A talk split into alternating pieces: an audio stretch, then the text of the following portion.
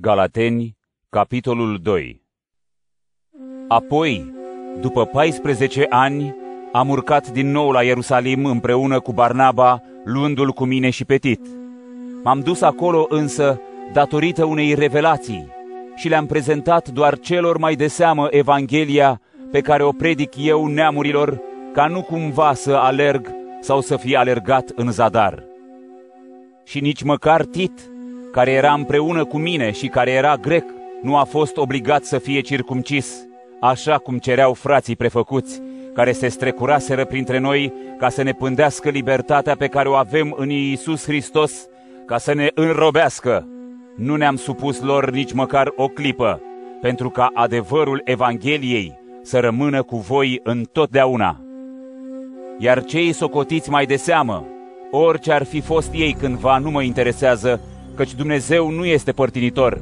Cei mai de seamă, deci, nu au mai adăugat nimic.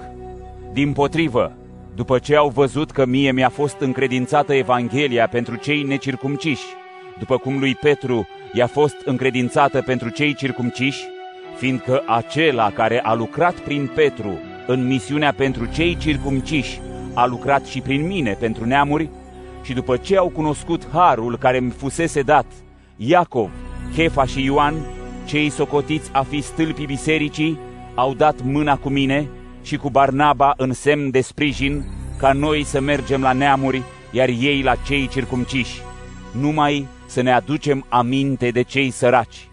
Și așa m-am și străduit să fac.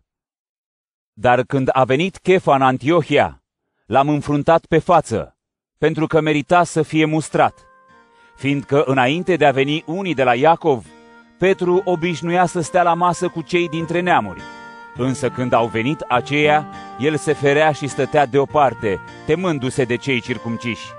Iar ceilalți iudei au devenit și ei ipocriți, astfel încât până și Barnaba a fost atras în prefăcătoria lor.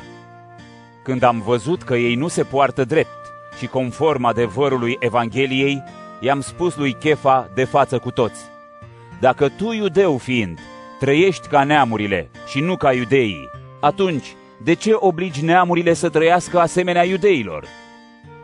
Noi suntem iudei din naștere și nu păcătoși dintre neamuri.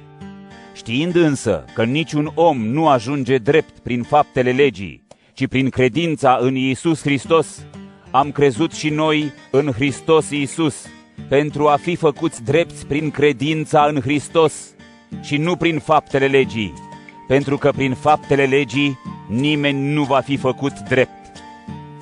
Dar dacă noi, căutând să ajungem drepți în Hristos, am fost găsiți noi înșine păcătoși, înseamnă oare că Hristos este slujitor al păcatului?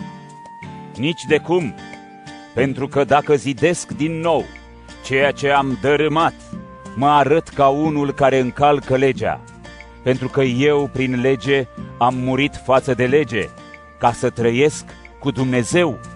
Am fost răstignit împreună cu Hristos și nu mai trăiesc eu, ci Hristos trăiește în mine. Iar ceea ce trăiesc acum în trup, trăiesc în credința în Fiul lui Dumnezeu, Cel care m-a iubit și s-a dat pe sine pentru mine. Eu nu ne socotesc harul lui Dumnezeu. Dacă dreptatea ar veni prin lege, atunci Hristos a murit în zadar.